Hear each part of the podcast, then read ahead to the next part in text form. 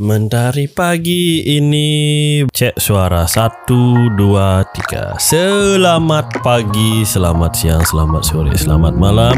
Kapan pun teman-teman menonton video ini kembali lagi bersama uh, Dr. Amarta. Direktur Bank BCA tercatat melepas sebagian saham miliknya. Alasannya untuk renovasi rumah. 1 juta lembar saham dijual dengan harga 8.725 dan ada juga yang 8.500 per saham. Jadi 4,36 miliar ditambah 4,25 sama dengan 8,61 miliar untuk renovasi rumah.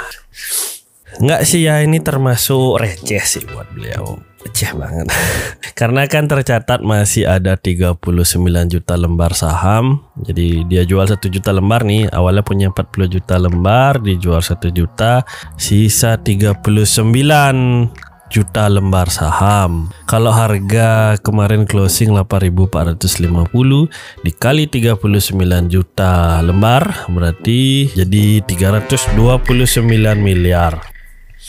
Ya seperti biasa lah menuai pro dan kontra. Komentar paling konyol yang saya baca adalah Tidak amanah. Dibilang tidak amanah Coba semua nasabah bank BCA menarik dananya Maka kau tidak akan punya apa-apa katanya. Ya gimana ya? Pertama take profit itu sesuatu yang wajar yang kedua, saham BCA menyentuh kemarin hampir 8.800 lebih. Ya, tidak terlepas dari kemampuan presiden direkturnya ya gitu loh. Jadi kan stock split BBCA itu terjadi pada 13 Oktober 2021. Ya, jadi awalnya kan harganya sekitar 36 ribuan per lembar. Jadi kalau mau beli satu lot, satu lot itu kan 100 lembar ya, jadi minimal untuk beli itu satu lot. Harganya jadi 3,6 juta juta di atas UMR nggak semua orang bisa beli. Makanya diputuskan untuk stock split mungkin pada waktu itu satu banding 5 jadi per lembar pada waktu itu jadi harganya 36.000 dibagi 5 sekitar 7.000 7.300an per lembar sehingga satu lotnya itu jadinya harga 730 ribuan. Dan terjangkau kan? Jangkau bisa dibeli oleh banyak orang sesuai prediksi harganya jadi naik gitu. jadi kemarin nyentuh 8.800 per lembarnya dan sekarang direkturnya menjual 1 juta lembar kalau menurut pendapat pribadi saya, sekali lagi ini pendapat pribadi saya, ini bukan saran untuk berinvestasi, bukan juga ada maksud untuk menggurui.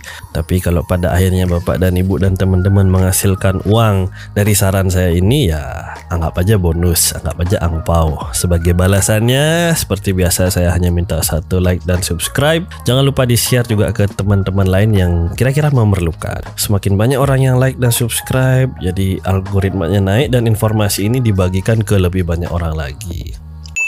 Ya terlepas dari seluruh kontroversi yang ada, take profit itu adalah hal yang normal. Ini kan penjualannya terjadi umum. Beliau melaporkan lah ceritanya sampai masuk ke koran, di media massa, media sosial, which is sesuatu yang bagus ya keterbukaan. Jadi nggak sembunyi-sembunyi dijualnya. Gitu. Ya kita belum lihat efek pasarnya ya, efek pasarnya tanggal 19 September 2022 ini. Nanti kita lihat jam 10 nanti.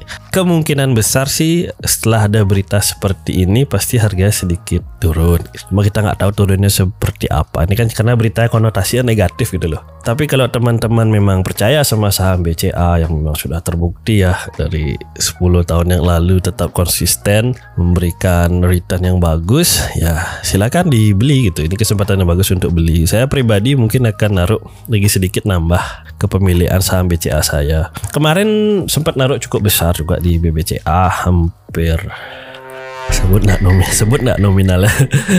Tapi kemarin sempat take profit juga pas harga nyentuh 8100 gitu. karena kalau misalnya harganya nyentuh ya di bawah 8100 tanggal 19 September ini ya mungkin saya akan ngambil lagi. Ini kan sebuah tuh bentuk trust kepercayaan. Jadi misalnya kalau saya nih punya perusahaan terus saya mengajak bapak dan ibu dan teman-teman untuk membeli dan ternyata bapak dan ibu mau membeli di perusahaan saham perusahaan saya tersebut sudah barang tentu kalau perusahaannya maju itu menjadi hak bapak dan ibu juga untuk menikmati kemajuan tersebut gitu loh. Sepersekian persennya lah sesuai dengan kepemilikan saham. Tapi kalau bapak dan ibu nggak percaya misalnya dengan saya kan nggak beli akhirnya kan gitu. Jadi ya seluruh keuntungan dan kerugian perusahaan saya di masa depan nanti anda nggak boleh ikut campur gitu. Ya dengan berinvestasi ya sampai memiliki 40 juta lembar saham BBCA berarti kan beliau percaya banget tuh sama BCA ya sudah barang tentu kalau ada kemajuan juga beliau berhak menikmati jadi Pak Cahya Setia Atmaja pas jualnya lagi tinggi-tinggi banget sih. Jangan jangan terlalu dipermasalahkan. Sekarang kan yang penting bagaimana kita sebagai rakyat jelata untuk mungkin dapat sedikit menikmati sedikit remah-remah rengginangnya. remah rengginang. ya kan nanti kan kalau investasi di saham itu sesuatu yang sangat high risk ya. Volatilitasnya tinggi banget gitu. Kalau nggak kuat lihat minusnya ya jangan dulu main di saham. Apalagi kan prinsipnya kalau kita berinvestasi di saham itu untuk sesuatu yang jangka panjang banget. Jadi harus nunggu 10 sampai 20 tahun gitu baru bisa menikmati hasilnya. Jadi nggak instan gitu loh. Ya kemarin kan banyak yang komentar beli kenapa nggak bahas saham per saham spesifik seperti dulu lagi ya. Karena itu tadi uh, ada juga sih yang komen di kolom komentar juga bagus jawabannya. Karena kesibukan karena kesibukan kan kadang-kadang kita punya aktivitas lain nggak sempat baca analisa pergerakan saham nggak bisa menganalisa satu persatu lah gitu. Intinya saya lebih mempercayakan ke reksadana saham. Jadi kita pilih manajer investasi yang kita percaya. Bisa Sinarmas bisa Syukur Invest bisa Manulife. Saya tidak disponsori untuk menyebut nama nama tersebut gitu. Tapi kita bisa lihat track recordnya yang drawdownnya kecil mungkin kalau yang nggak kuat naik turun ya dan yang sudah mengelola dana triliunan ya layak untuk dipercaya sih gitu. Titip aja dana di sana ya memang ada namanya expense ratio ya biaya yang harus dikeluarkan untuk membayar manajer investasi. Tapi kan kita kan ceritanya patungan tuh bayar manajer investasi. Kalau bayar manajer investasi pribadi berapa ratus juta lagi biayanya. Dengan membeli reksadana saham nanti manajer investasi itu akan menaruh dana kita di berbagai macam saham pilihannya dia dalam jumlah yang berbeda-beda ya. Cukup besar ada yang kecil gitu. sesuai lah dengan proporsinya masing-masing dan kalaupun mau take profit mau cut loss sudah beliau yang menguruskan gitu. Jadi anggaplah jasa capeknya dia. Jadi kan mereka dapat berita pasti kan insider terus juga mereka lebih paham dengan namanya dunia saham. Percayakan saja.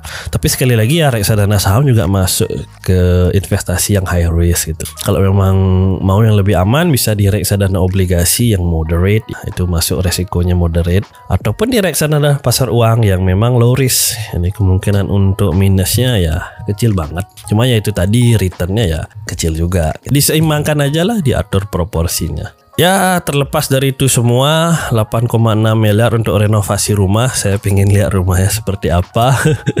Kalau mau bisa seperti itu ya harus ikut investasi sejak dini. Itu aja dari saya. Semoga semua sehat selalu. Sampai ketemu di video berikutnya. Dadah